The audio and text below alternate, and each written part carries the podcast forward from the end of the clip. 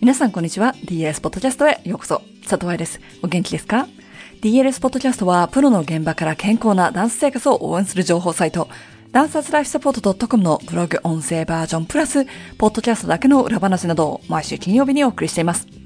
一応毎月最後のポッドキャストではリスナーさんからの質問に答えています。最近はポッドキャストリスナーですっていうメールをもういただかないのでちょっと悲しいですが、私個人がポッドキャストを聞いている時って移動中だったり何かをしながらなので質問があっても忘れちゃうよなーなんて思っていますが、皆様はいかがでしょうか？ふつかごのくがつにじゅうしちにちはオンライン学校の解剖学授業みっつのうちのひとつでも受講してくれた人をご招待した キューアンドエー セッションがあります。そっちで生リアルタイムで質問したい人は ディーエル ストアから申し込んでくださいね。生の質問のいいところは実際に動きが見えるっていうのもあり、私が勝手に想像しながら答えなくて済むのでより確実なアドバイスになるところ。とはいえ今日の質問はブログ記事に来た中学生の読者さんからの質問を想像を膨らましながら答えていきましょう。まずは質問を読みますね。小学校ごねん生からちゅういちの夏くらいまであまり本気で練習していませんでした。なのでにねん近くブランクがあるような感じです。今は本気で頑張っていますが、まず体もすごく硬いし、正直基礎もあまりできていないと思います。先生に言われたこともすぐに治すことができません。私はもっと背筋と背中の柔軟性を高め、引き上げができるようになりたいです。何か鍛える方法はありますか？いろいろなエッセンスがギュッと詰まっている質問だったので、早速紐解いていきましょうか。まず、にねんくらいブランクがあるということについて。正直これはブランクではないと私は思います。なぜかというと、小学校よねん生前でプロになりたいと思って練習している人たちはほとんどいないから。また、そうすべきでないから。ディーエルエス ではサイエンスを使ってバレエを見ていますが、ご存知のようにじゅっさい以下はスポーツに特化したトレーニングをしすぎると怪我のリスクが高くなるわけですよね。もちろんここに燃え尽き症候群なども含まれるし、成長期の体に大幅な負担をかけると成長によろしくないとか、成長痛というスポーツ障害になる可能性も大きくなる。また、いくら本気で練習していたとしても、小学校よねん生、ごねん生では留学もできませんし、プロにもなれません。なので、この質問を読みながら、この人は習い事としてレッスンをしてきたけれど、最近プロを目指して本格的に努力をし始めたという方が、ブランクっていうより正しいんじゃないかなと思いました。小学生だってすんごく真面目に環境問題や人種差別について考えてくれているというのは、世界各国で行われたデモでも見ましたよね。日本ではそんなことはないし、バレエ自体は環境問題には良くなく、多くの人種差別が残っているというのはまた別のポッドキャストにもしましょうか。ただ、小学生がダンサーを目指してレッスンしていたとしても、そうじゃなくって習い事の一環として楽しくお友達と踊ることにフォーカスしていたとしても、良い先生についていたらレッスン内容は基礎だろうし、ポイントは吐かせていないだろうし、発表会やコンクールのスケジュールもしっかりと年齢に合わせて計算されているはずです。よって質問をくれた子には全く、もしくはそんなに遅れが生じていないってことなのよ。逆にいい先生にこの年齢でついていなかったとしたら、いくら真面目にレッスンをしていても、体を壊す練習をしているだけだから、ある意味、真面目にレッスンしてなくてよかったねって感じ。体を壊すだけだから。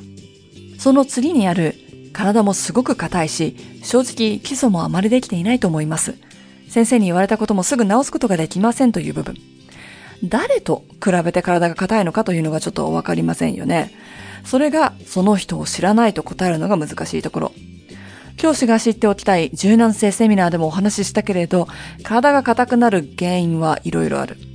食生活もストレスも成長期も影響する。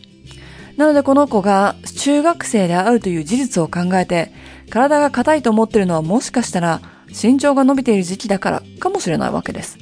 コロナで休みもあったわけだし、メールをもらったのが夏休みだったというのも考えて、多分日本の多くの子たちの身長が伸びた時期と重なるはず。とすると、体が硬いことに悩む必要は全く今はないのかもしれない。だけど彼女はこの言葉を最初に並べてます。ということは本人にとって柔軟性は大きな壁なんでしょうね。正直、基礎もあまりできていないと思います。というのは、さっきの体もすごく硬いしという言い方とは違うよね。体が硬いのは絶対すごくなんだけれど、基礎は完全にできていない。一からやり直さなければいけないとは言ってはいない。でも体の柔らかさよりも彼女曰くブランクがあった後にそんなに簡単に基礎ができるはずがないというのを考えて、基礎が何か、自分がどこまでできているのか、今何が必要なのかがあまり明確でないのかもしれません。だから先生に言われたことも直せない。だって自分が何をやってるのか、何が正しいかが分からなければ修正することもできないからね。そして最後の背骨と背中の柔軟性を高め、引き上げができるようになりたいですという部分。柔軟性を高めても引き上げができるわけではないんだよね。背筋を鍛えても引き上げができるようになるわけでもない。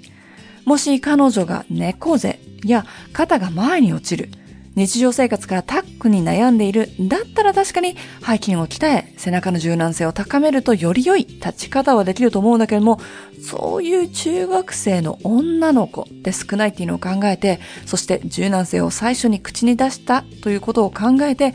彼女が悩んでるのはアラベスクの高さとか、ストレッチでエビ反りとかカンブレができないというそういうことなんじゃないかなと勝手に想像しました。嬉しかったことは彼女がストレッチの仕方を聞いてきたのではなく、鍛える方法はありますかと質問してくれたところ、鍛えなければいけないということは分かってくれているみたいなので、ブログのコメントでは私のさんさつから背中を鍛えるエクササイズと背骨を柔軟にするエクササイズたちの選んでリストを作ってあげました。